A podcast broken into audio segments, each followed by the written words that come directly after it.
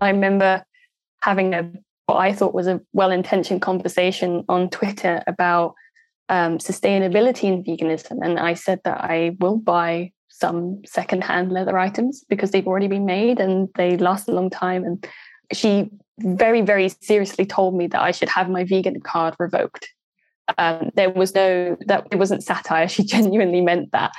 Um, and I thought, well, like if you're holding the standard that high, anybody that's even thinking about stepping into this is going to be terrified.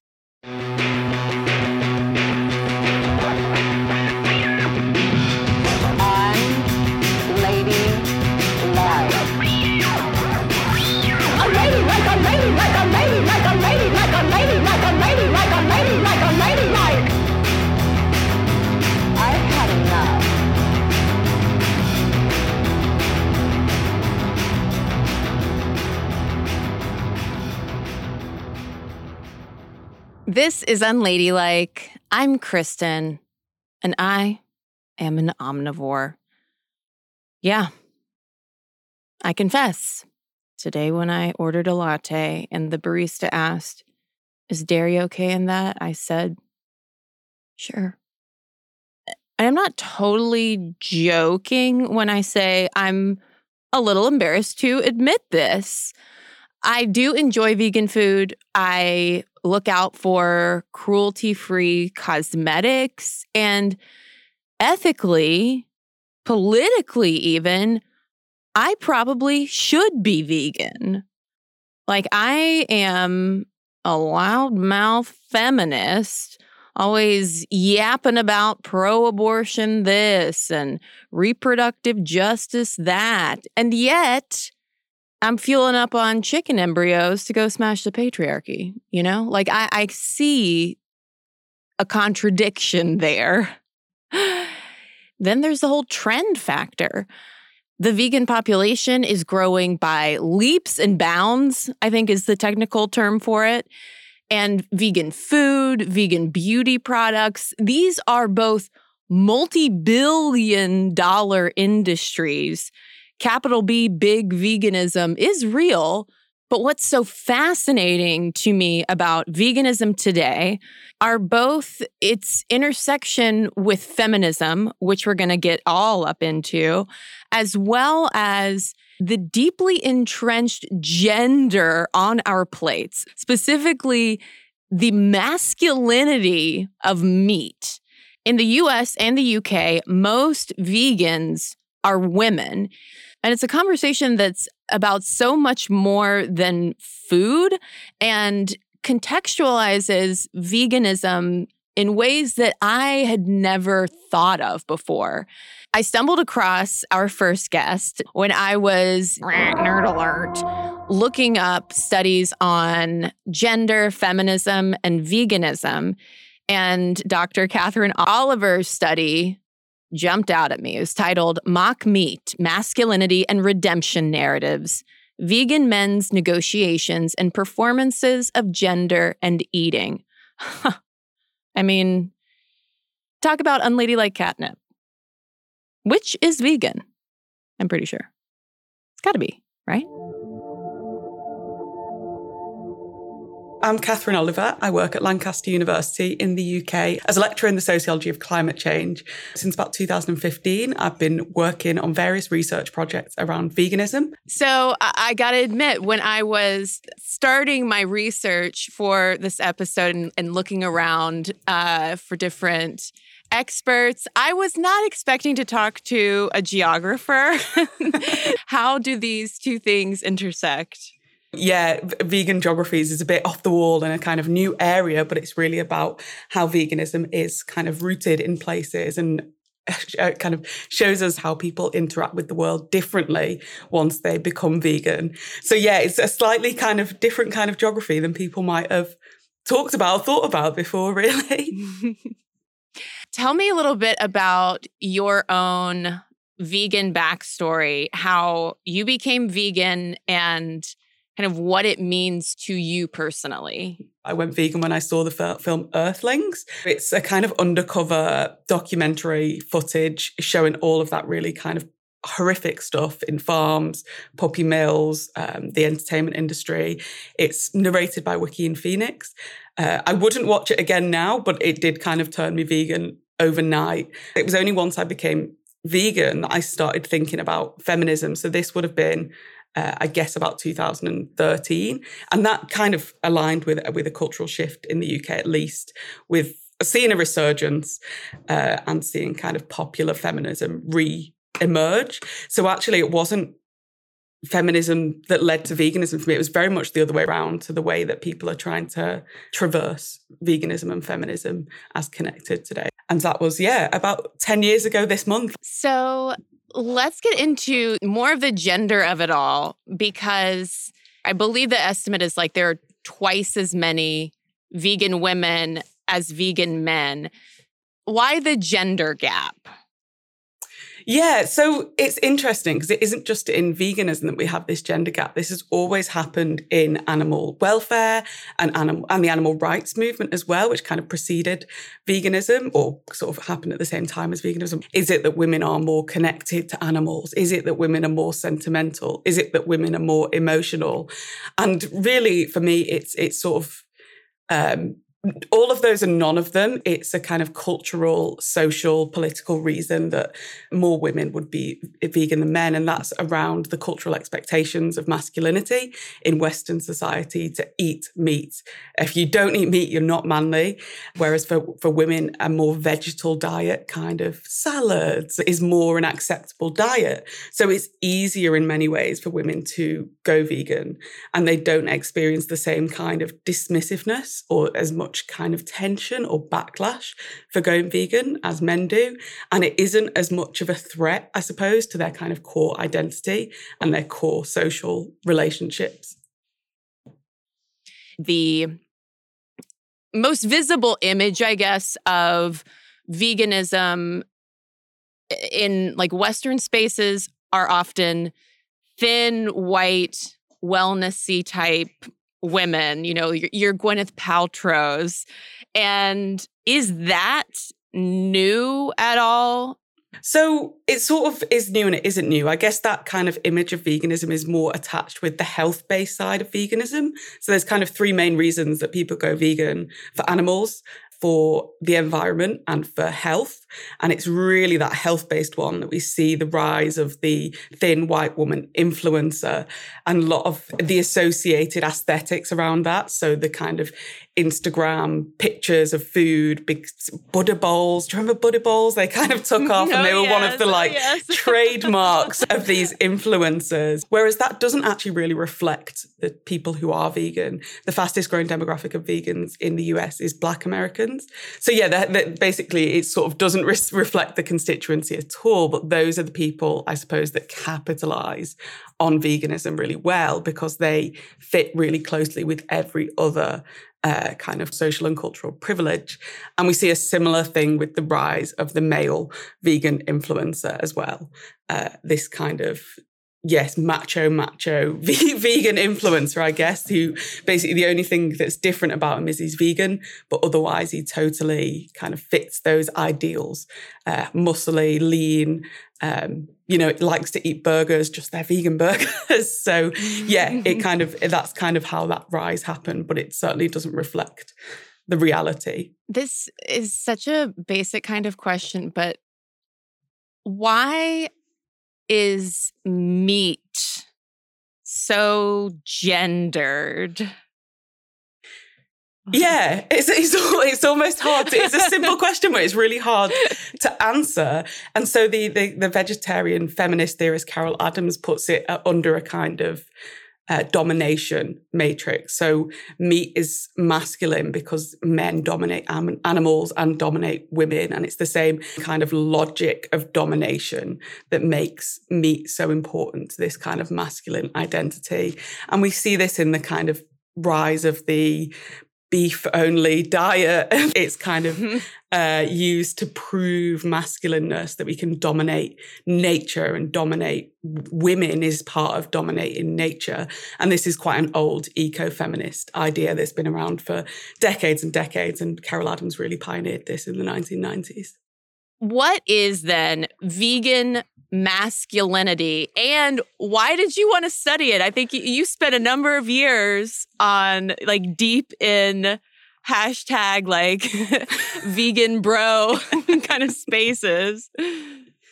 So it wasn't the first thing I started thinking about, but when I was talking to men and started following all these kind of vegan male influencers, I became really fascinated with how they were capitalizing basically on vegan. And this isn't to undermine their commitment to animal rights or their commitment to veganism. I just found it utterly fascinating that basically these vegan men were uh, presenting an aesthetic of masculinity, the kind of ideal aesthetic muscular, lean, strong, eats a lot, uh, is powerful, goes to the gym.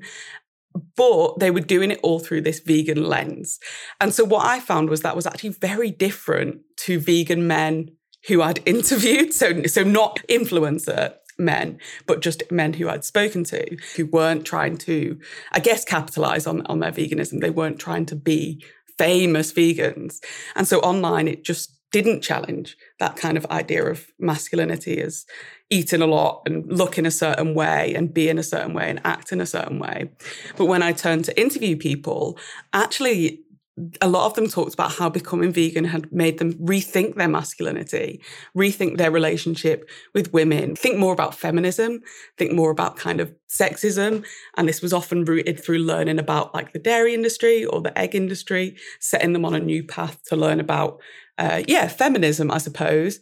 And so they basically, a lot of the men I spoke to came to a point where they didn't want to be part of that masculinity, that that was around meat eating and domination and all of those kind of things that online hadn't really changed. So, yeah, so it just became this really kind of interesting juxtaposition between what was that online presentation of vegan masculinity that is basically there to try and attract men in to prove that you don't have to lose uh, your masculinity by going vegan versus actually these really nuanced, complex uh, kind of face offs with masculinity and challenging men's own place in the world. You mentioned that learning about the dairy and egg industries were particularly like eye opening mm-hmm.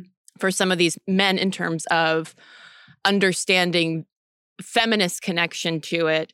Why dairy and egg in particular?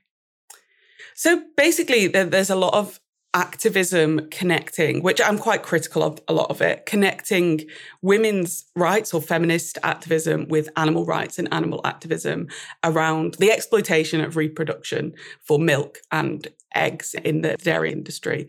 And basically talking about how much pain and suffering specific to uh, female animals happens in those industries. And there's lots of kind of people who try and compare or use that as a, a, statement to tell people to go vegan. Now, some of the problems with that are the kind of direct comparisons between those kinds of suffering, which I would say we should more be talking about the shared logics here rather than directly comparing one to the other. And this has been done by some like famous, well, famous, famous, I'm saying famous, famous in the kind of vegan circle, uh, activist men who have made very kind of powerful statements about calling this, for example, rape um, when it happens to cows, but having kind of no sensitivity or nuance or really even thought behind what they're saying and what that would mean to women kind of survivors. Yeah, and I'm I'm glad you mentioned that because I've run across the like cow rape mm-hmm. language. Mm. I've also run across the language of the like chicken eggs, things like that, of like forced birth kinds of language. And I can intellectually understand the parallel that they're trying to draw, but I, it just kind of uh, rubs me the wrong way. And partly in the context of being in the US, also right now, where like reproductive rights are just actively being stripped away. But does it do a disservice at all to veganism at large to kind of boil it down to these more hyperbolic statements. Definitely, I definitely, I definitely think it does, and I think those comparisons can be not just problematic but just wrong. Like to make those those statements because what they do is reduce human suffering and they reduce animal sufferings they do a disservice mm. both ways because we can talk about, we know enough about um, the ills of industrial agriculture to talk about that as its own thing and to man its own form of suffering. And we shouldn't need to have to uh, compare it. And it particularly feels particularly bad when it comes out of these kind of self-appointed leaders, are men who don't really know why. Or uh, it seems like they almost are intellectualizing it and it's not that kind of embodied knowledge that women might have in reaction to that. So yeah I, I basically think it does a disservice to both sides and it oversimplifies how we might think about those things as connected in like kind of carceral logics or connected in kind of logics of domination and logics of exploitation, whilst retaining their own unique character. They also make problematic comparisons to, for example, slavery. There's also been problematic comparisons made to all kinds of um, oppressions I guess I have a lot of problems with just the kind of clickbait culture of activism that it, it, wants to rile people up, I guess, to get a reaction. But I don't know that that actually gets people on board with anything so much as just causes more um, distance between them. You mentioned that uh, people, non vegans, kind of surveilling vegans' food intake is one thing, but it also feels like there's vegan on vegan surveillance happening as well. Definitely. You can either see the external face of veganism, which could be lovely and friendly or could be quite aggressive. Uh, you you can also see the kind of internal debates over even the defining of veganism, like who gets to be vegan, who gets to be the best ve- vegan, and what are the limits of of veganism really? What if you accidentally eat something that's not vegan? And it's not just about eating, right? So it's it's kind of the kind of veganism as an ethics and a politics sort of precludes like sexism, racism, ableism, because it's about practicing compassion to all living beings. Yet those things do have legacies in in the, uh, and active kind of problems in veganism. So yeah, it it there is that, and then there's also the the, the self surveillance. So you kind of uh, mm. internalize that. So you internalize, am I a bad vegan? Am I doing enough? And this was something everyone I talked to, people who I would say were quite big, active people doing lots of activism would actually not define themselves as activists because someone else was doing more. So there's a, an internal surveillance as well that are constantly being, uh, all three, the, the external, the internal, and the self surveillance are constantly running up against each other. And this just becomes habit, I guess, in everyday lives of, of vegans. In reading about vegan masculinity, it made me curious what or is there vegan femininity? I suppose there are, similarly to the, the kind of white masculinity that I've thought about, there's kind of white women influencers who capitalize on their kind of as we've talked about their, their kind of young thin bodies to make money to make get followers to get opportunities. But what i found in my interviews is that it actually allows people to kind of freedom to think beyond what they thought they were or how they saw the world. So that switch from being not vegan to vegan is such a changed worldview that actually lots of other questions come up for people like what about feminism? How is this connected? What about anti-racism? How is this connected? What about queerness? How are these things connected? And so veganism isn't an end point, it's more of an opening to how the world could be different and how we could think about it differently. And that was certainly true for, for, me, actually, when I went vegan. I started to make lots of other connections that actually I thought, oh, you know, what's happening over there? And what are these kind of oppressions and dominations that are have they're not the same but they have kind of they are shaping society so actually it's more of a transformation than a end point if that makes sense mm-hmm. from your research did you notice any kind of gender differences in this vegan stigma that people experience. Definitely. Yeah, definitely. I think lots of uh, the women who I interviewed who went vegan, a lot of concern was made about their health and it just being a fad. So, kind of doubt about their their commitment to this, questions over their health, and so on, which is something I guess it comes up with women's diets a lot and women's decisions a lot. It's, it's a fad. Whereas the stigma that men faced was more directly about them being effeminate and demasculinized, if if that makes sense. The so soy more, boys. Yes, the, the soy boys. So it was more directly about them becoming uh, less of a man because they didn't eat meat, whereas women's womanhood was never called into question uh, from anyone I spoke to. So that was the big difference. And all of the men I spoke to were still vegan, so obviously dealt with that and pushed back against that kind of um, toxicity around them, be what, what it means to be a man and how you have to eat meat to be a man. The health concerns that a lot of women vegans will uh, encounter is it partly a pathologizing of women of like you either have an eating disorder or like you're going to do something that's going to disrupt your menstrual cycle yeah, definitely. So it's it's fascinating because veganism is critiqued as being the healthiest diet and not healthy at all, and you're going to live forever and you're going to immediately die. Um, but yeah, it was definitely it was definitely a, a, kind of is it because you have an eating disorder? How are you going to get your iron so you can um, have normal, whatever that means, menstrual cycles? Uh, are you kind of trying to lose weight? Are you worried about your body? And it was really undermining that this could be for any other reason than attached to weight like health beyond weight, if you see what I mean. Mm-hmm. So it was mm-hmm. only ever about health as weight.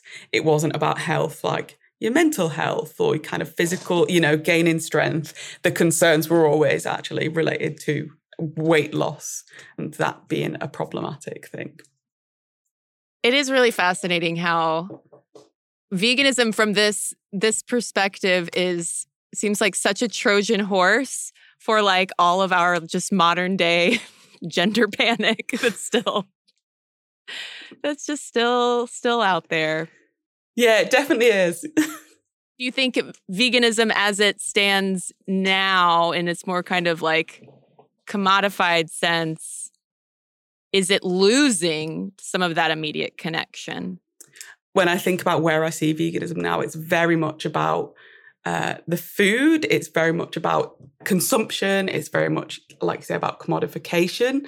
So I think that path is a bit more convoluted because veganism's big business, or it, it, this kind of plant based eating is big business. People are or companies are making a lot of people are making a lot of money out of veganism.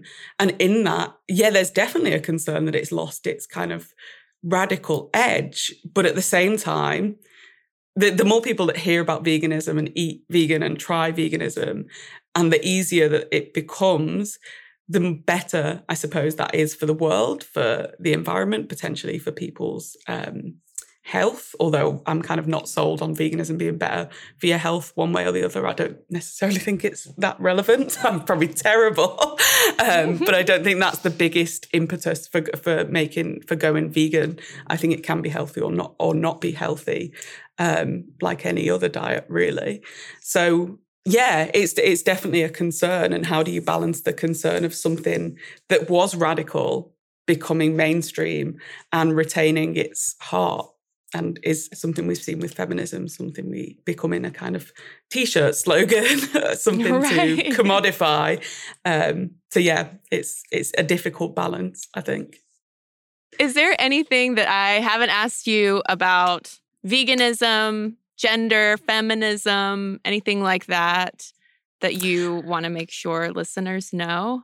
What I found really interesting about this was how veganism was a space not of um, was a space of liberation and transformation in for, for people's gender politics and kind of social thinking social and political thinking that it wasn't this awful endpoint where they just became vegan and then it was terrible uh, which can often be the narrative that we get but actually it was a moment of opening to the world. And yeah the world was looked a bit scarier maybe for a lot of people but it was a moment of, of definitely liberation and freedom for men women and non-binary people people I spoke to as well. Ladies, you're going to want to stick around till the very end of this episode, like you were planning to, I'm sure, right? Because Dr. Catherine Oliver's answer to what is the most unladylike thing about you was one I'd never heard before, but was also very relatable and hilarious and I think y'all are going to appreciate it.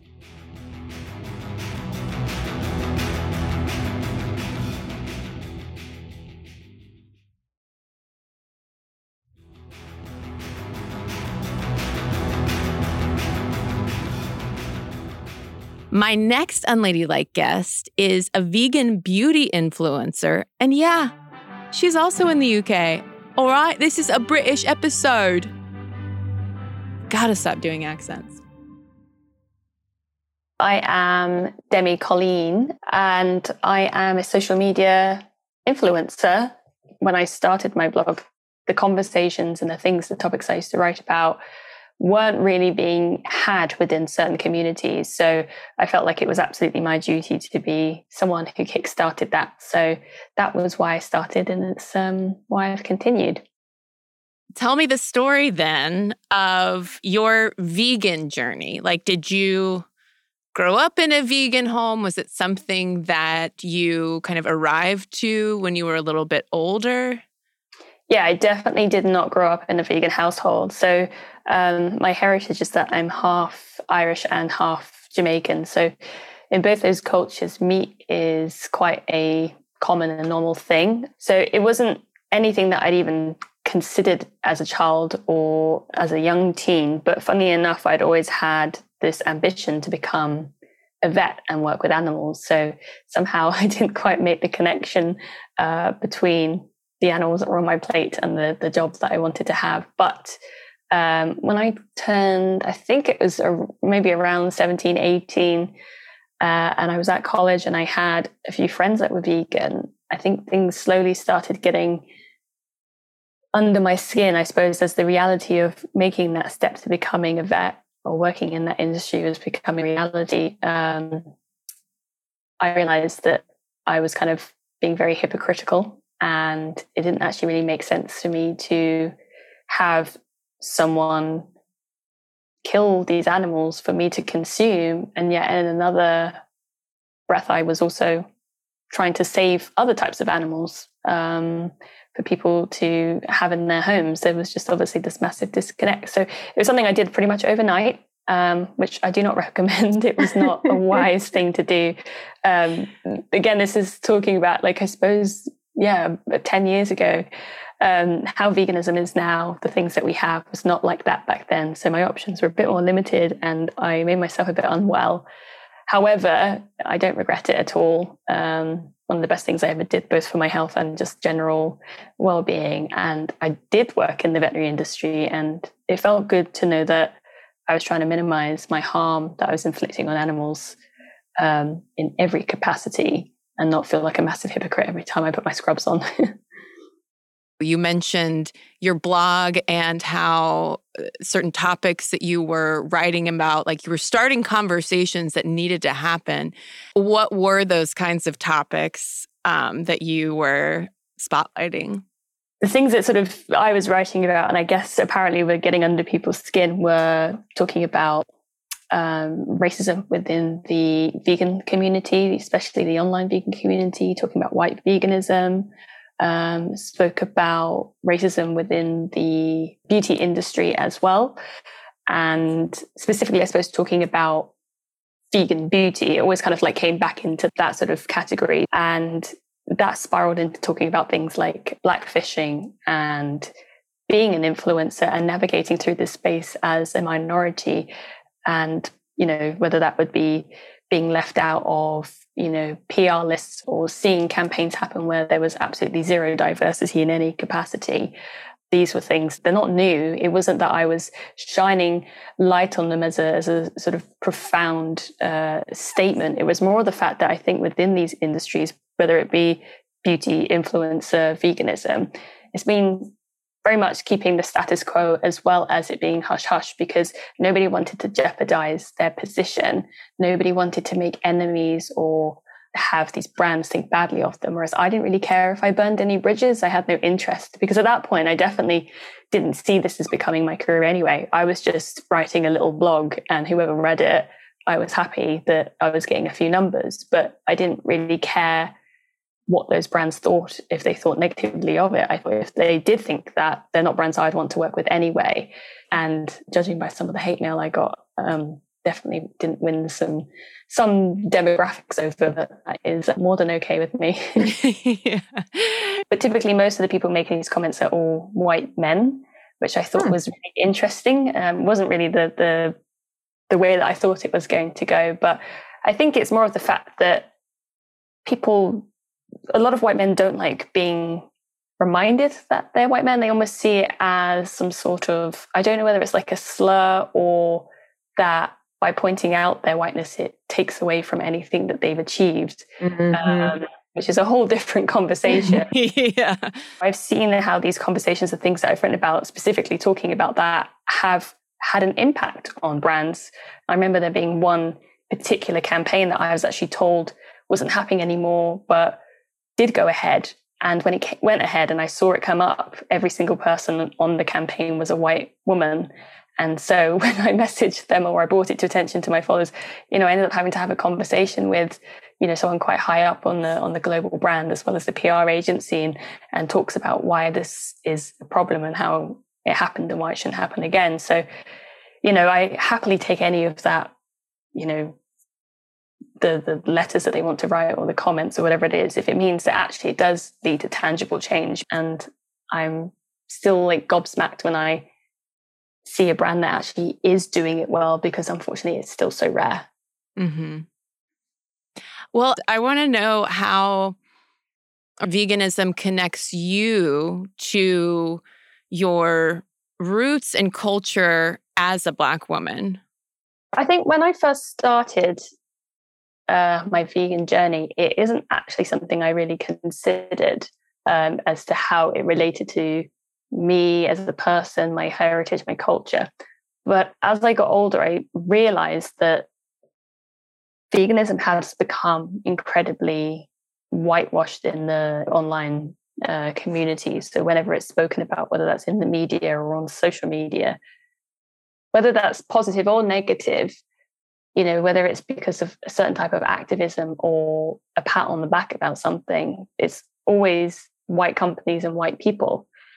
But there's never this focus on actually where veganism may have originated or how some cultures have been doing it since forever, like Buddhists and in Rastafarian religion as well as a lot of South Asian religions like Hinduism, they often have a, a, vegan diet and way of living as well. So it's it's quite interesting that we know these things really, because you can say those things to people and they go, "Oh yeah, of course, I knew that," but it's never a focus. Mm-hmm. And when I realized that that was happening again and again and again, every vegan campaign, every veganuary, it was always about one aspect of veganism. It was never about you know anybody else and i started feeling incredibly isolated and i made a point then to sort of seek out other black and people of color influences in the vegan community because i thought maybe if there was more I suppose if we could like combined our powers sort of and like we we had a bit more of a presence online and the brands realizing that they were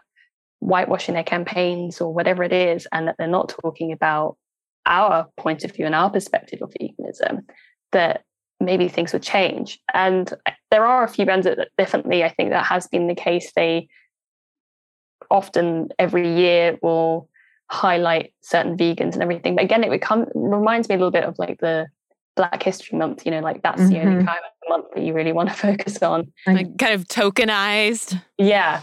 Um, but every other part of the year, it's like not at all. Um, but it has got better. I, I definitely will say that there's been an improvement.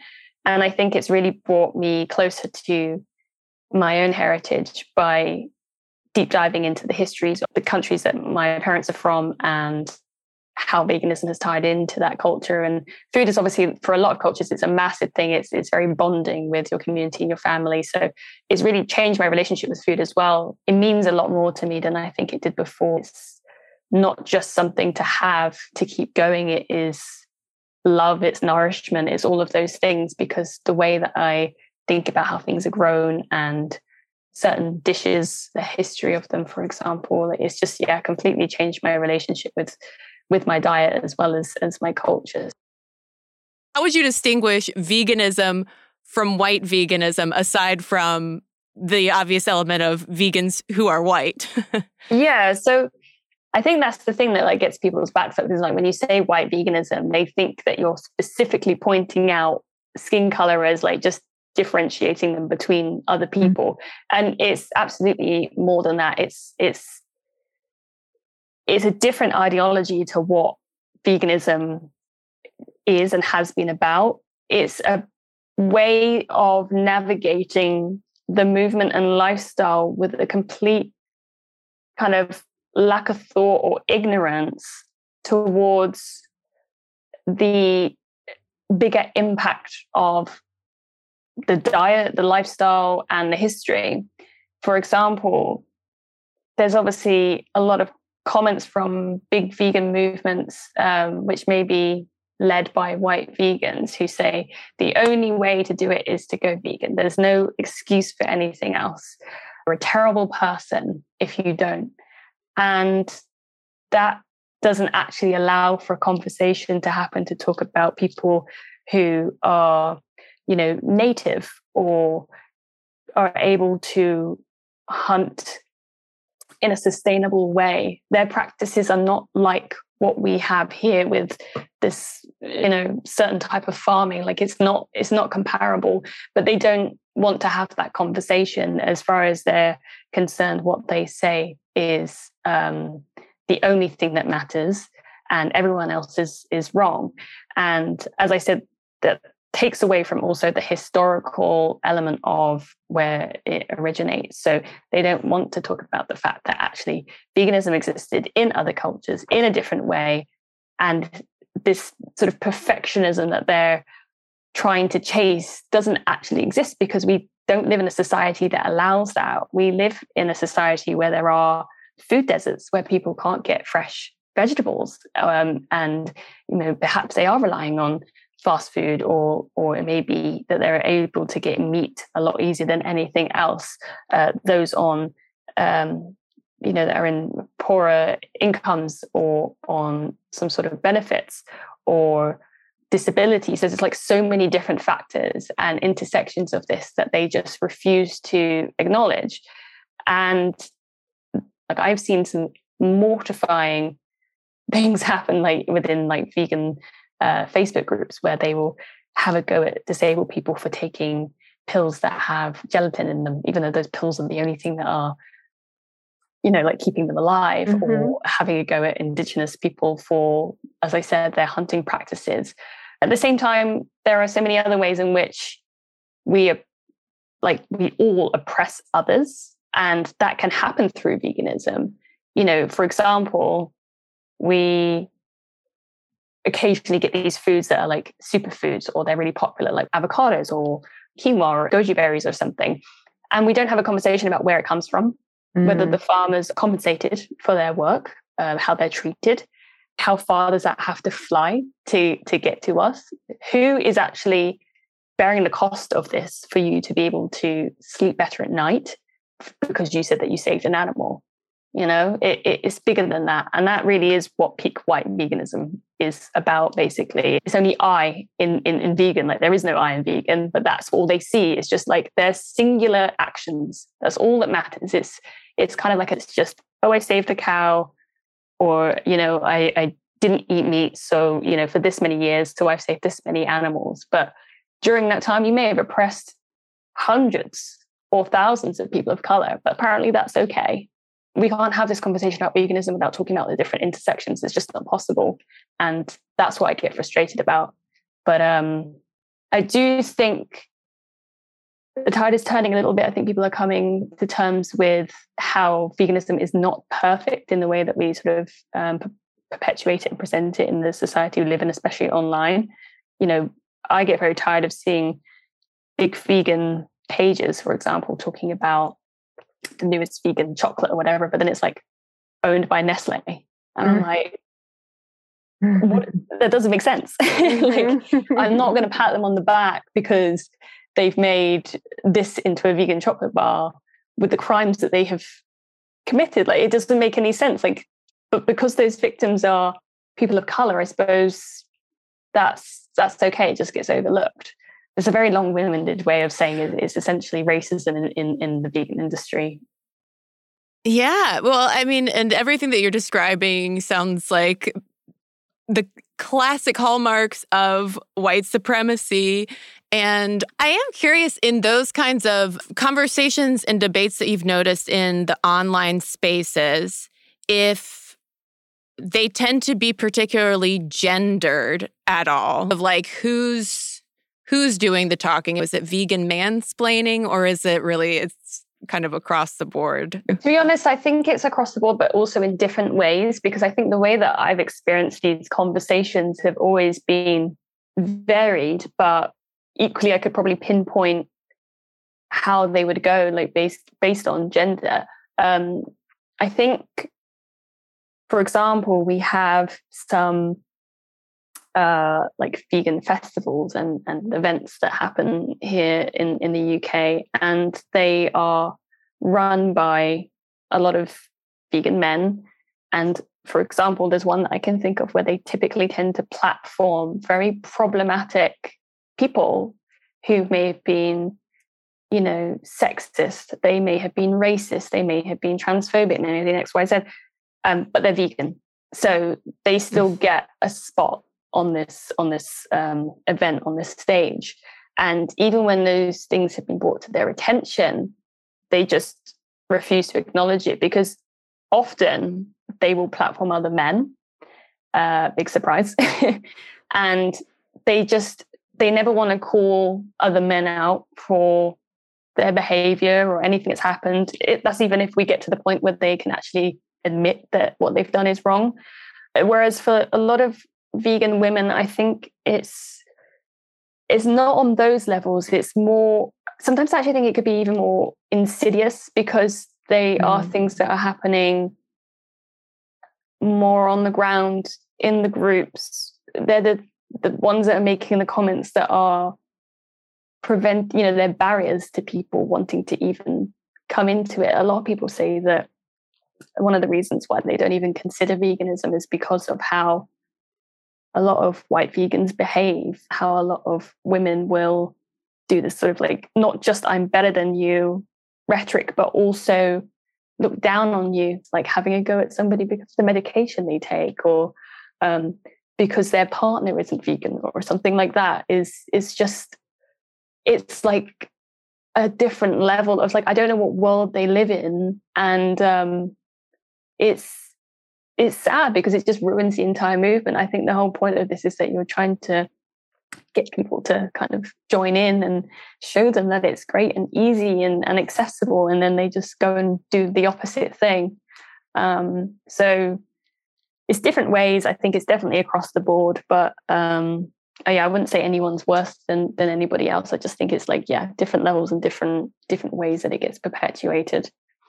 It also strikes me as a very like classist and low key like colonialist kind of line, but maybe I'm completely out of line. Yeah, no, I completely agree with you. I've definitely had that argument, which is why I said that, you know, I know why people do say it because that I hear that a lot.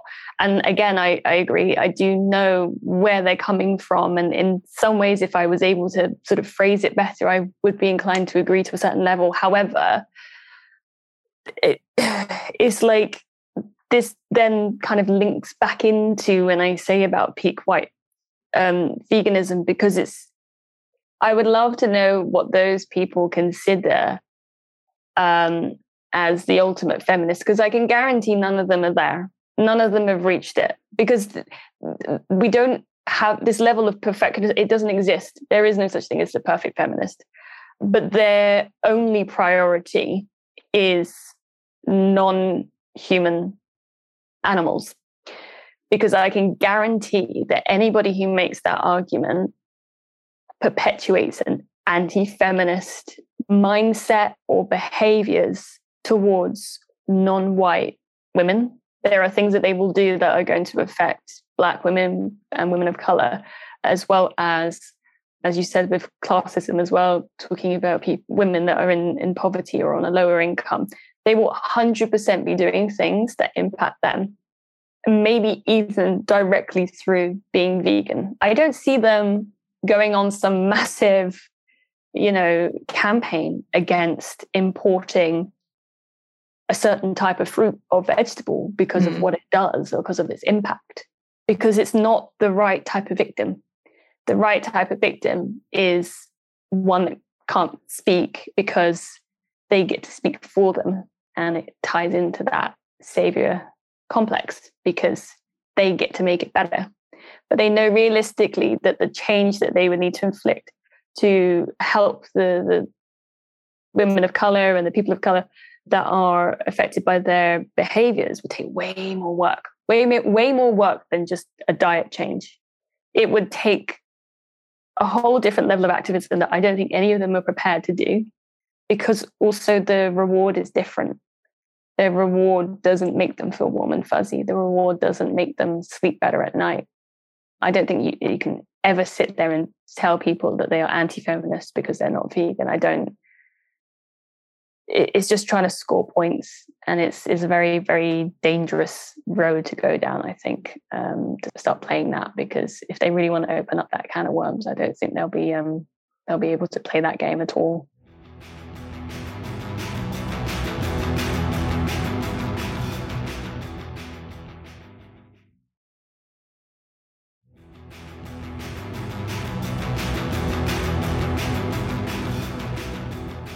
What would veganism, a culture of veganism that is centered around Black women specifically, look like?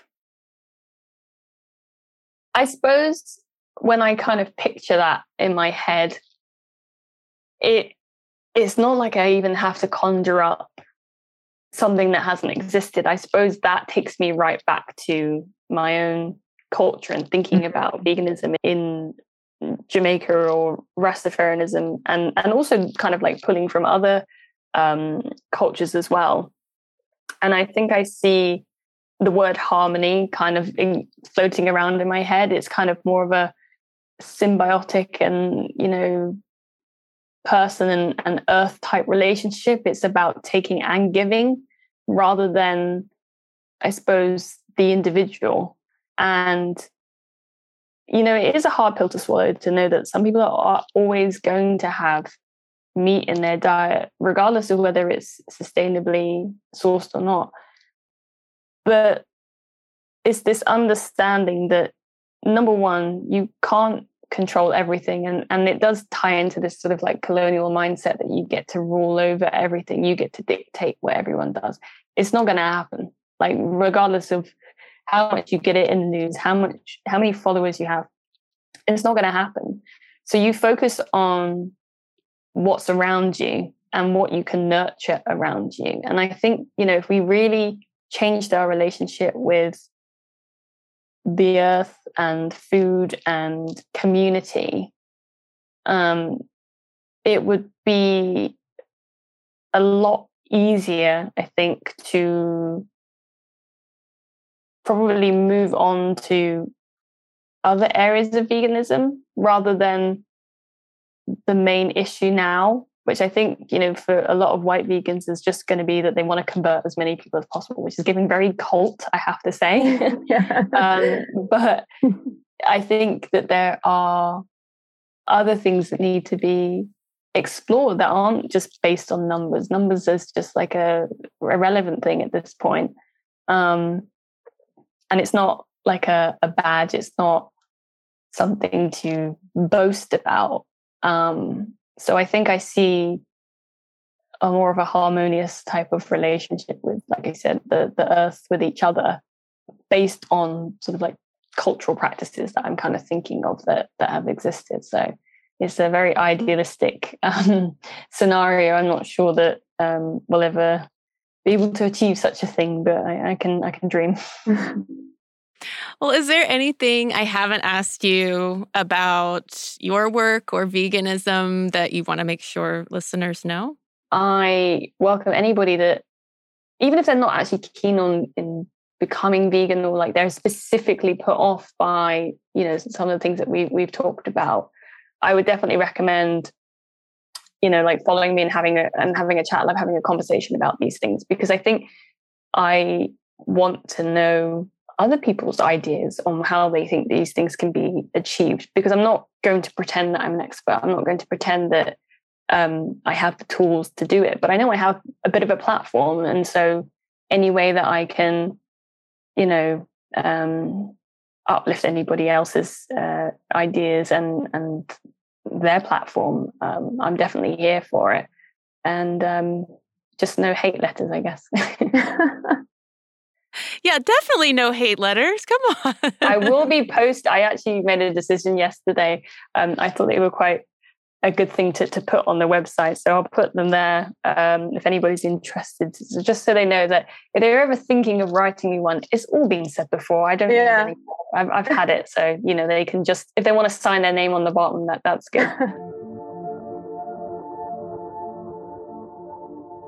well, and ladies, we've cleaned our plates. We are putting our forks, tines down to signal that we are finished Vegans, I know that you're out there. I would love to hear your thoughts, good, bad, and you know what? Let's not make it ugly. Doesn't have to be ugly, okay? And my fellow non vegan unladies, I'd love to know what jumped out from this conversation and if it changed any of your perceptions about veganism. And God, I mean, what are we going to do about the meat of it all, about the masculinity of meat? I'm not going to look at a steak the same way. And thank you so much to our brilliant guests, Dr. Catherine Oliver and Demi Colleen. You can follow Catherine on Twitter at Katie CM Oliver and Demi Colleen at Demi Colleen on Instagram and Twitter. And hey, you know it's another great idea?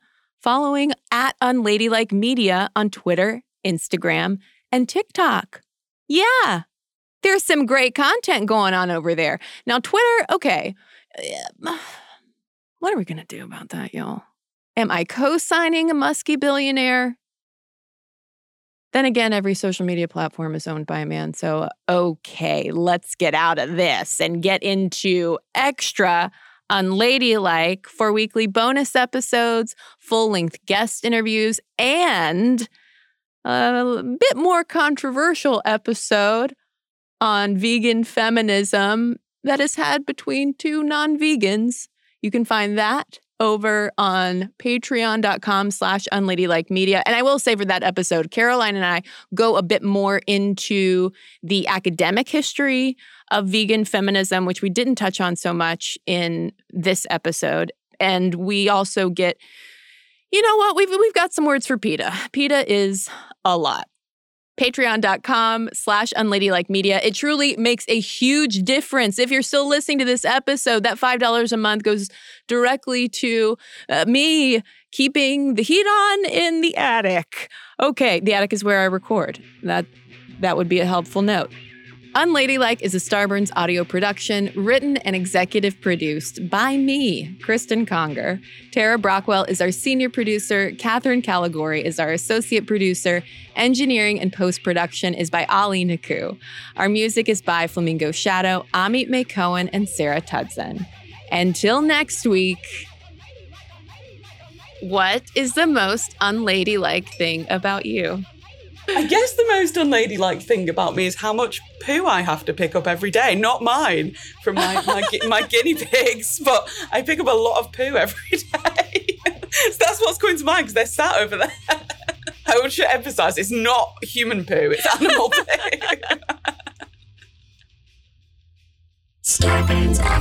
A, a podcast network.